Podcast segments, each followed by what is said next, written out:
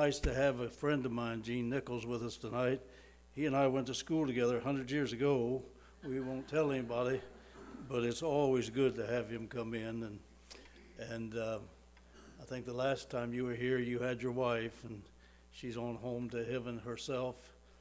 And uh, as Brother Kleiber lost your sister today, I'm so sorry, but uh, I remember my mother used to say of us, we had 12 children running around in the little town of Irwin many, many years ago. And, and she used to say to us younger ones, and she couldn't keep track of all of us. And she said, I want you all back at the house at 8 o'clock.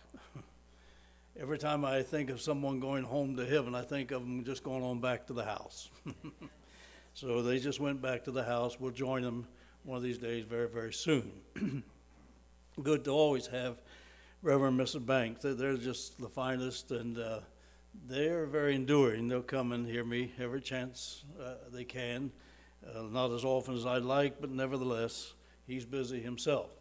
But it's nice to see you both with us. You know, um, I have to tell you, there's a lot of things go through my mind, and particularly in recent days, and particularly when you come to a last service. Uh, I find it to be a very serious service. I think I'd like to leave behind something that will uh, sort of encourage you on the one hand, build your faith on the other hand. I realize that uh, we reach an age where we don't know whether this will be the last time we see each other or not, but it well could be. And if it is, I'd like to know that I've done my best. I told my wife some time ago, I think I know what I'd like to preach my last sermon, but I don't know if I'll know when that last one is, so I guess I won't know. So I hope this isn't my last one because it's not what I would preach. But I would like to share, I, I'm going to be preaching toward my text tonight. You'll understand more when we come to the close why I chose this text than maybe initially as I start. But if you have your Bibles this evening, I'd like for you to open with me in the book of Galatians. The book of Galatians, of course, is a sort of a partner book with the book of Romans. In fact, when you study Romans, you usually study Galatians alongside Romans. It's the only letter that Paul writes that he does not give any words of commendation to the church. In fact, he jumps on them with both feet. Oh, foolish Galatians, who's bewitched you that you should not obey the truth? And on and on. He, the, what's taking place is the church has moved out of Judaism into the Christian faith, and the Jews looked at them and said, It's okay to be a Christian, but you better be a Jew first.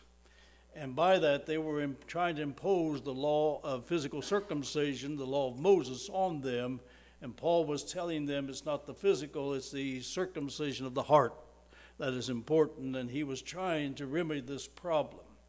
But would you like to stand if you could? If you don't, you remain sta- uh, seated. But I'm going to read just three verses found in Galatians chapter 6, the very last chapter of the letter. Very familiar law that is pronounced here. In verse 7, you could quote it almost with me Be not deceived, God is not mocked. For whatsoever a man soweth, that shall he also reap. For he that soweth to his flesh shall of the flesh reap corruption, but he that soweth to the Spirit shall of the Spirit reap life everlasting. And let us not be weary in well doing, for in due season we shall reap if we faint not. I want to focus primarily on that last statement. I want to speak primarily to those two words, due season. For in due season we shall reap if we faint not. Father, thank you for what we have enjoyed thus far, the service. Thank you for the songs that have been sung. Thank you for the admonitions that have been given, the exhortations, for the prayers. Thank you, Lord, for the fellowship of the saints. And now we thank you, Lord, for the in- inspired word, the word upon which you breathe, that we might receive life from it to sustain us and keep us until one day you welcome us back at the house. We love you, Jesus, and we realize that our citizenship is of a better country, and we're moving like pilgrims toward that inevitable moment. Bless us together this one more time, we pray in Jesus' name. Amen. You may be seated. I, uh, have my uh, sermons entitled. As I develop them, I title them only so I can catalog them for my sake. I seldom give a title, but just for this moment, I'd like to talk to you about the fact that the due season is rapidly approaching all of us. Due season is rapidly approaching. Time is God's appointed era for man's salvation. Now, I'm not going to develop it tonight. I think I might have done somewhat before one other time when I was with you. And by the way, I always know what I've done. I can tell you every sermon I've preached almost 50 years, where I preached it and what I preached. So if you happen to see sometimes a scripture that you wrote my name beside, let me tell you, there's more than one sermon can be brought out of that scripture. I know where I am. But I say that because time is an interesting study. It has a meaning and a movement and a measure to it. But I don't want to go into that. We just know that we're creatures of time right now. This thing we call time is the little island in the vast sea of eternity because eternity preceded it, eternity will follow it, and right now we're on this little island or this little parentheses in eternity we call time. It was started and created by the hand of God, but one day, as John tells us in the 10th chapter of the Revelation, the angel will herald over land and sea, and time shall be no more. And when that occurs, of course, all that shall follow will be eternity. Perhaps knowing that, we ought to give more consideration to our day book than we do our checkbook. I can assure you, you may lose a little money that you might be able to recover, but every moment of time you lose is, is not recoverable or retrievable. And whenever we realize it's the most precious commodity we have, we understand why Paul would tell us in the Ephesian letter redeem the time, for the days are evil. In other words, it's so important. The psalmist said, Teach us to number our days that we may apply our hearts to wisdom. I uh, have far exceeded my three score and ten years. And I have an idea there's a few of you that's far succeeded the three score and ten years of life that God has sort of assured us in a measure as being an average. But I want you to note, I want to make sure when I come to the close of this earthly life that I have made the proper preparations for what He has called me to do.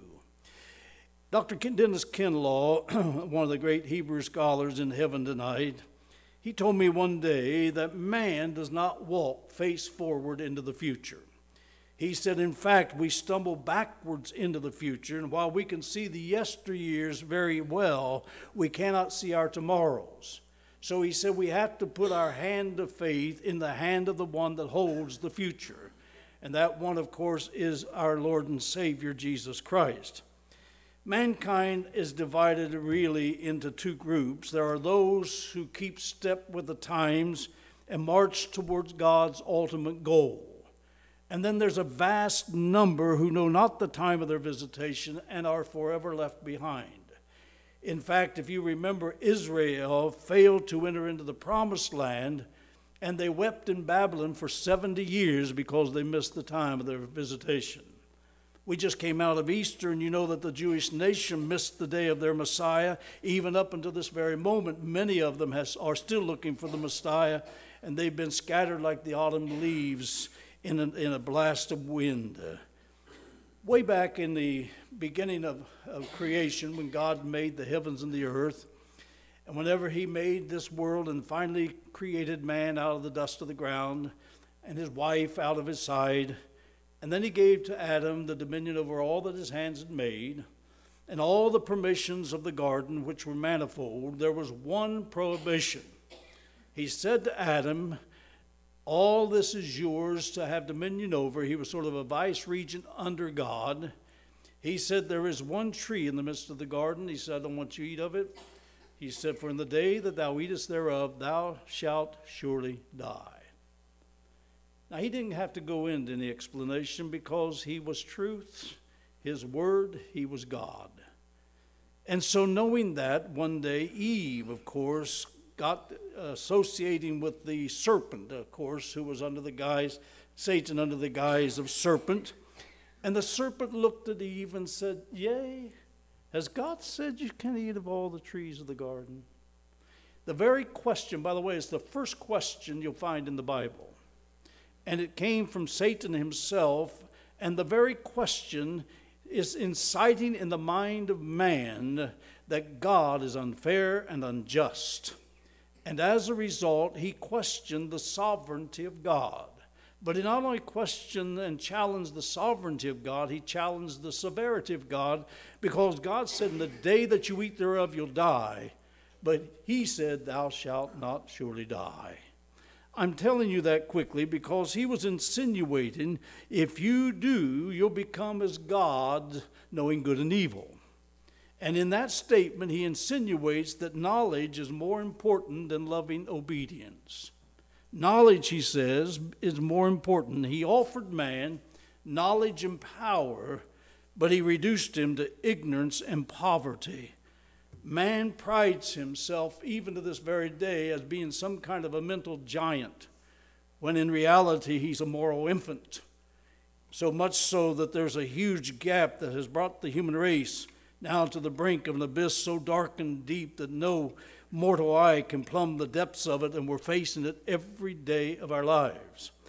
In fact, man's knowledge, I was recently reading, man's knowledge in the last 50 years has advanced further than the former 500 years.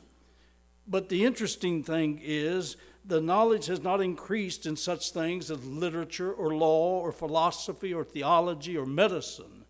The knowledge has advanced in the realm of power and force and motion. Man's knowledge has so surpassed his wisdom until he's afraid of what he knows. You remember the Bible said the day would come when man's hearts would be failing them of what they see coming on the earth. The measure of a man, as God made him, is not how much he knows, rather, it's what he loves.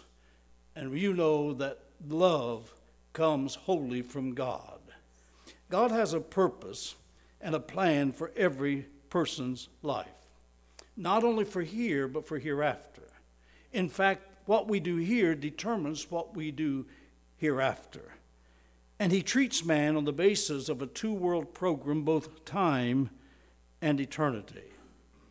You know, uh, when I say this, that God has a purpose for every person's life, I say man, and I'm using that in the generic sense, male and female. When he has a purpose for every man's life, there's something I think is very shocking. God has a purpose for your life, uniquely you. You alone can fulfill the purpose that God has for you. No one can fill that purpose. If we fail to walk in the light of God and fill the purpose, it cannot be replaced by someone else. It will forever remain empty.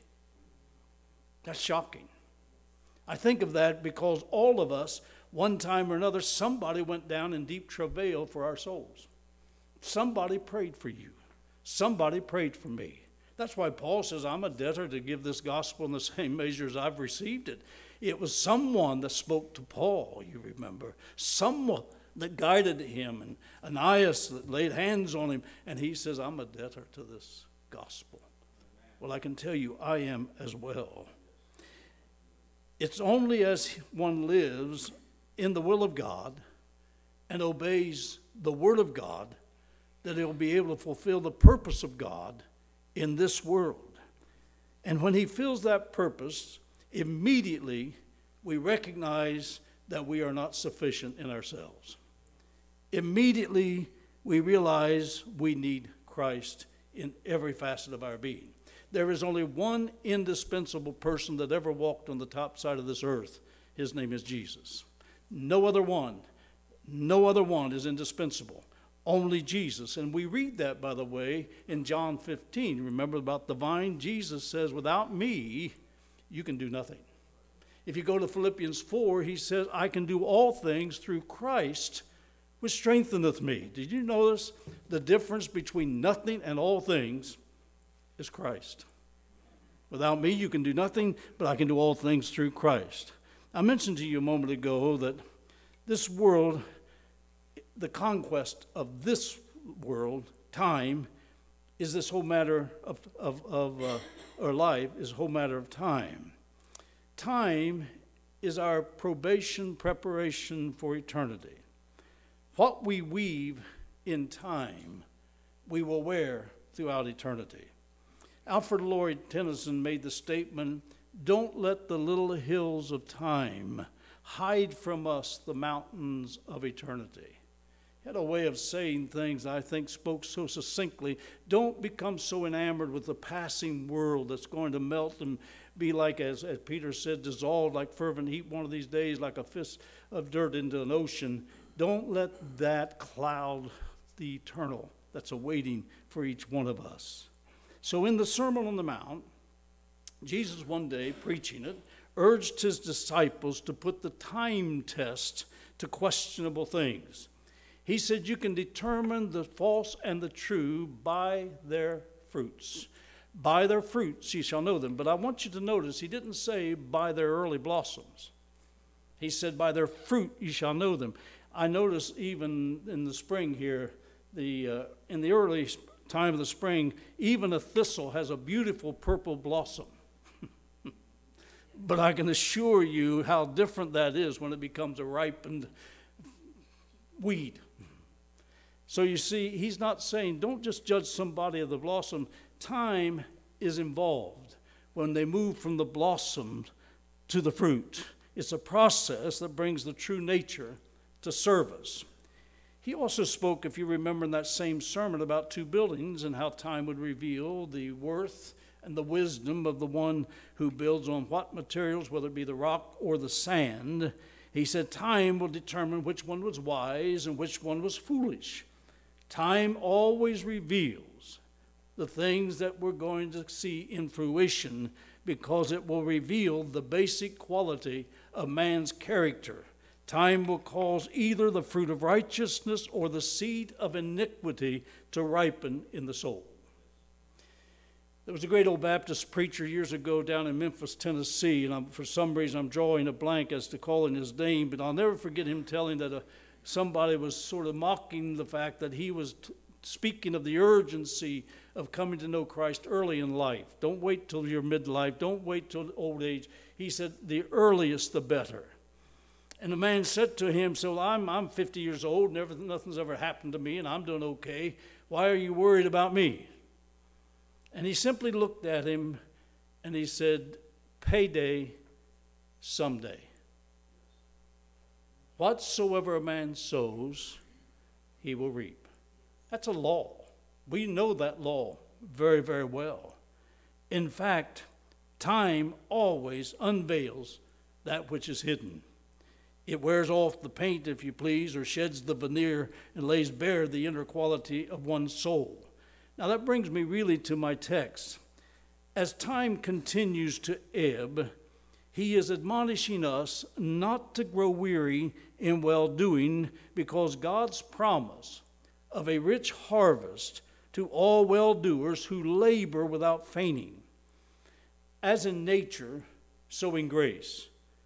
Uh, we are facing it this summer or spring.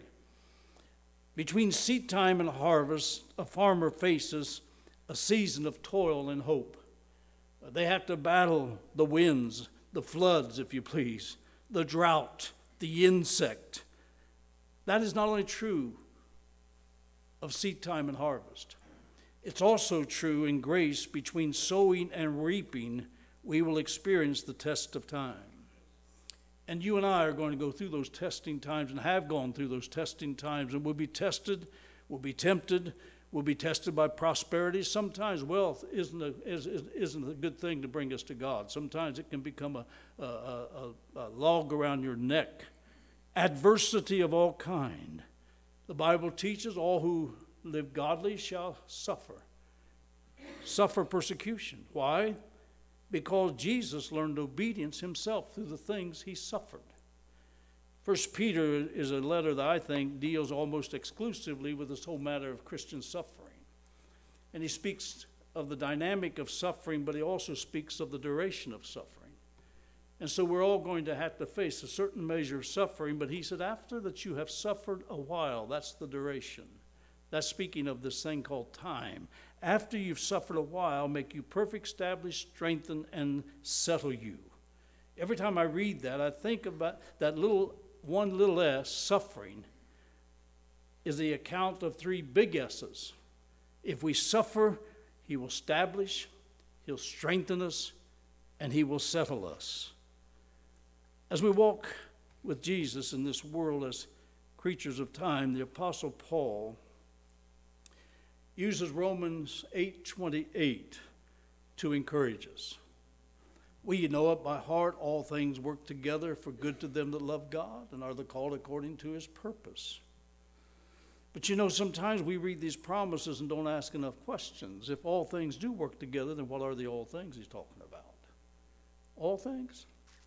Well, if you know anything about Romans, you know in Romans 8 it's that great freedom chapter, and it begins with no condemnation. There's therefore now no condemnation to them that are in Christ Jesus, who walk not after the flesh, but after the Spirit. For the law of the Spirit of life in Christ Jesus has made us free from the law of sin and death. And it ends with no separation. What can separate us from the love of God? And he lists a whole number of things that cannot separate us. But I want you to notice in the first part of chapter 8, Paul gives at least a dozen different aspects of the things of the Spirit.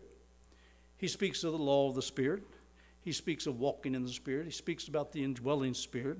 He speaks about the um, uh, witness of the Spirit, the mind of the Spirit, the leading of the Spirit. You can count them sometime you go home. Just read Romans 8, and you'll see all these things of the Spirit. But by the time he comes down to the end of that same chapter, he speaks of at least that many things of suffering. What shall separate us? Suffering, tribulation, distress, persecution, famine, nakedness, peril, sword. So you have two things that he's talking about the things of the Spirit and the things of suffering. And he's telling us very candidly that the things of the Spirit within, along with the things of the suffering without, are the chisel and mallet that God uses to conform us to his image. Now, that's not a very pleasant testimony. but I can tell you, God knows what he's saying to us, and he doesn't hide anything from us. I used to hear people talk about how do we know the Bible's true and how do you know it's inspired of God? Well, let me tell you one way I know. No man would ever write a book condemning himself. I can assure you of that. And this book has done that. And so I have no, tr- no trouble wondering whether this word is God's word. He is admonishing us to be willing and faithful to bear the heat and the burden of the day if we're going to be glad reapers. Now, I keep emphasizing and wanting you to think we're coming and approaching rapidly this due season when we're going to reap. We are all sowing, we're all building a house all the time. The fruit of the seed and the durability of the house is determinative of one's character. He that obeyeth observeth the wind shall not sow, he that regardeth the clouds shall not reap. And God says we must guard our lives and not allow the winds of opposition or the clouds of adversity to weary us. We must be faithful by the grace of God and the grace that will sustain that we sang about tonight, all of us, in due season. If we make the tree of life good, you'll never have to be ashamed of its fruit.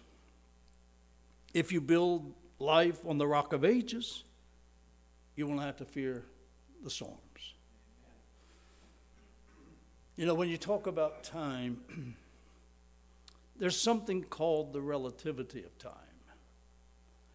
Uh, you and I face it, we may not recognize at the moment, but for example, I've had to do it, you've had to do it.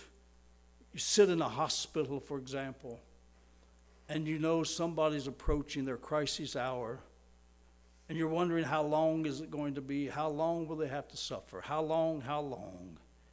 And you look at your watch and it looks like it's oh five after nine, let's say, and you're sitting there waiting, waiting, waiting, and you think, oh, it's been at least an hour.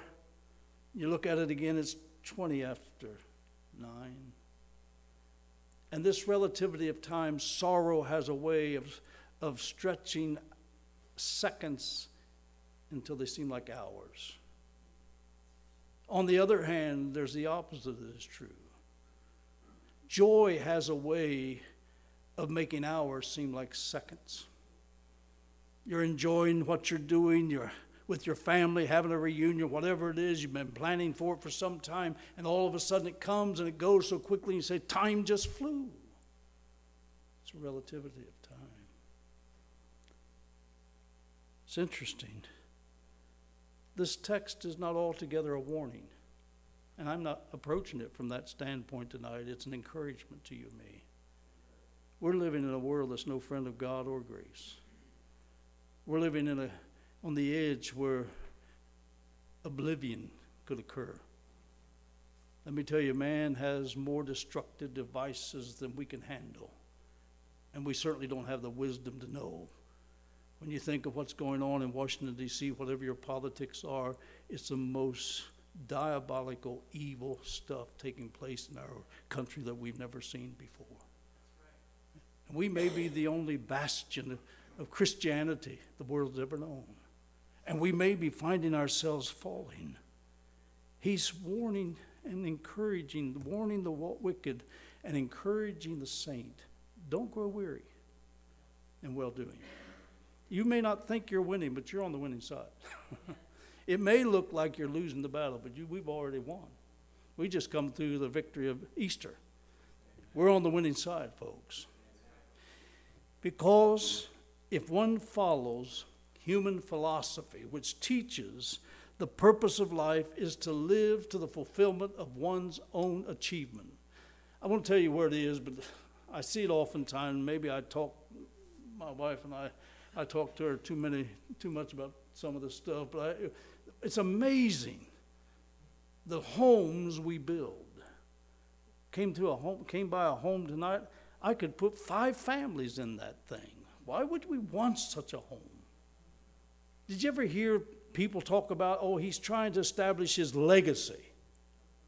What are we talking about? I'll tell you, if you live to find fulfillment in your own personal achievements, you'll reap the same reward that the rich man reached in Luke chapter 16 lift up his eyes, being in torments. He called out to Father Abraham, Oh, let Lazarus dip his finger in water and touch my tongue, for I'm tormented in this plain.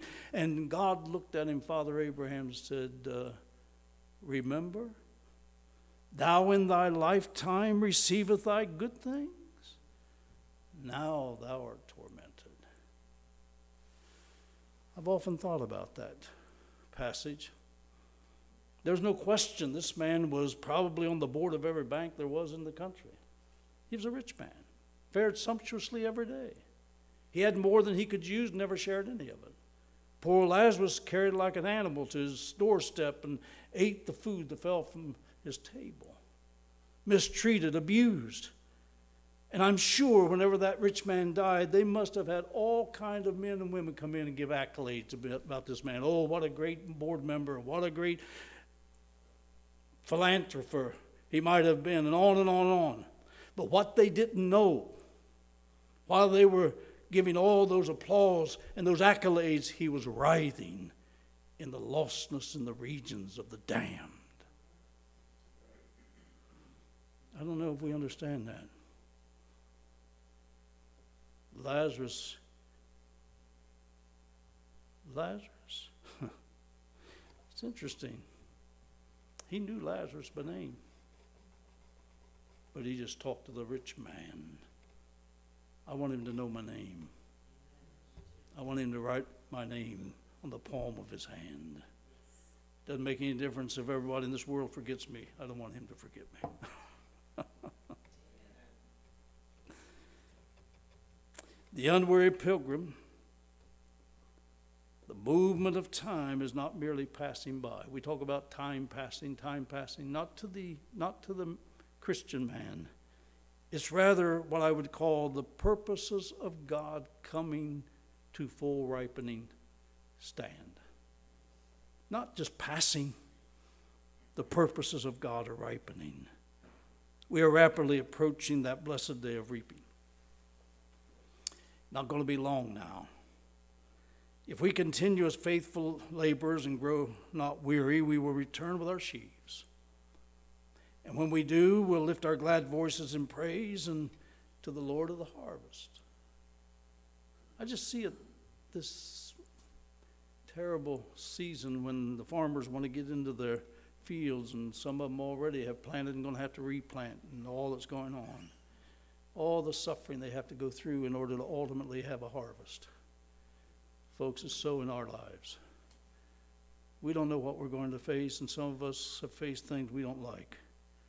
But I'm going to tell you, he's saying to us, don't grow weary. Hold steady. He's keeping the score. He'll have the final word. He's the first. He's the last. He's the Alpha. He's the Omega. He's the first cause. He's the fixed center. He's the final conclusion. And one of these days, he's going to say, It is well. Come home. Back to the house. I don't want to miss that.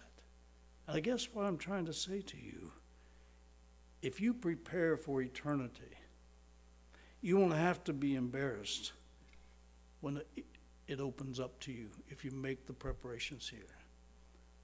Our hereafter is determined by what we go after here. When I said to you a moment ago, God deals with us on two bases time and eternity. It's so tragic to me that some have the idea, well, I'm going to live my life now, and I'll get, I'll take care of that when that time comes. No, no, no, you don't. No, that's not the way it works. Because when that time comes, you'll be unprepared. In other words, he who lives for one world at a time will be a failure in both of those worlds.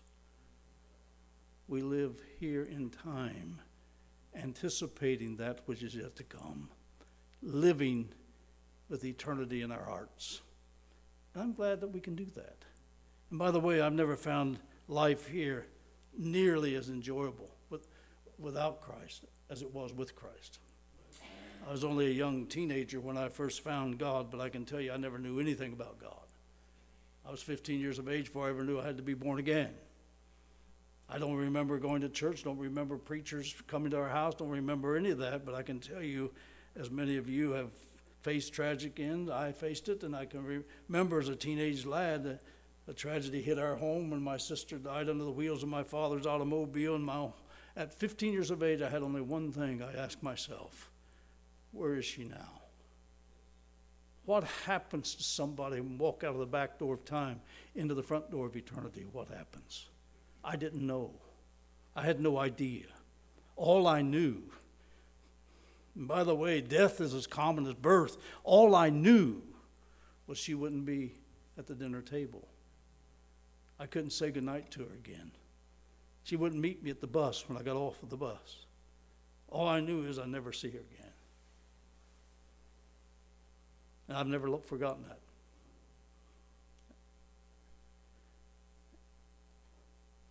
But God knew where I was. And He knew who I needed and what I needed. And I sat in three services of a small church, little Nazarene church in a place called Kennard, Ohio.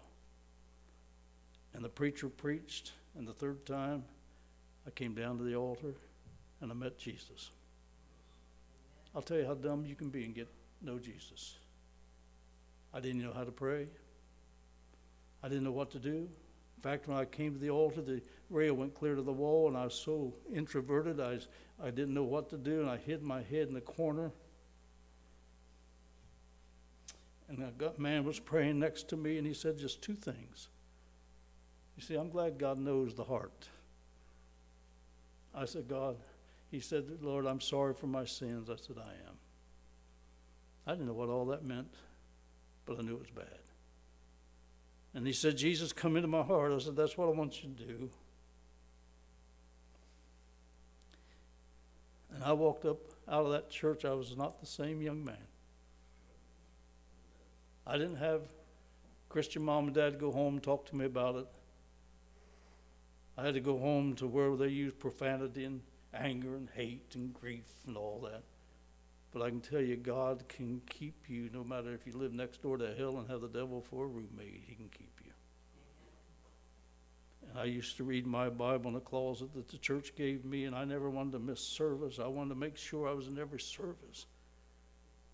Four weeks later, I realized there was something deeper down and further back. We call it the doctrine of entire sanctification, the Church of the Nazarene, the Church of Christ and Christian Union. We talk about being filled with the Spirit or the baptism Spirit, whatever you want to term it. All I know is there was something lacking in my faith.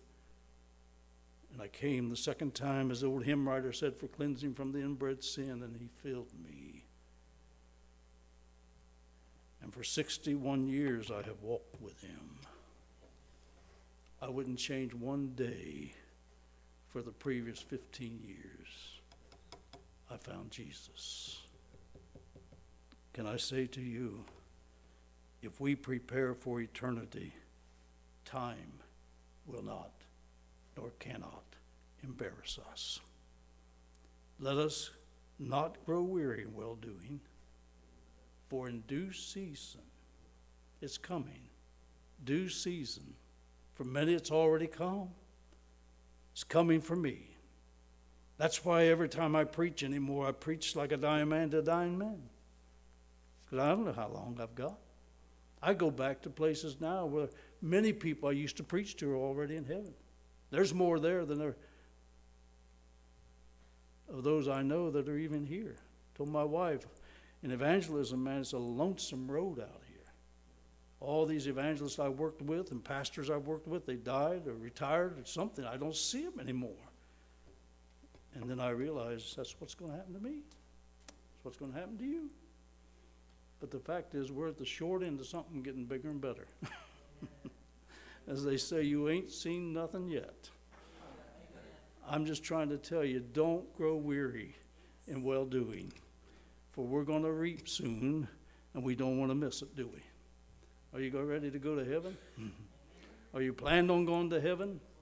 I can tell you, you don't want to. You don't want to play fast and loose and say, "Well, I hope things go." You know, we have this what they call autosoteric religion. You know what that is? It's well, if my good deeds outweigh my bad deeds, I'll get to heaven all right. No, no, no, no, no, no, no. What can wash away my sin? Nothing but the blood of Jesus. What did I do with Jesus? I have to do something with Him. He's the only Savior that you and I have, but He's enough. He's the El Shaddai. He is the enough God, isn't He? He's more than enough for what you need. Would you stand with me tonight?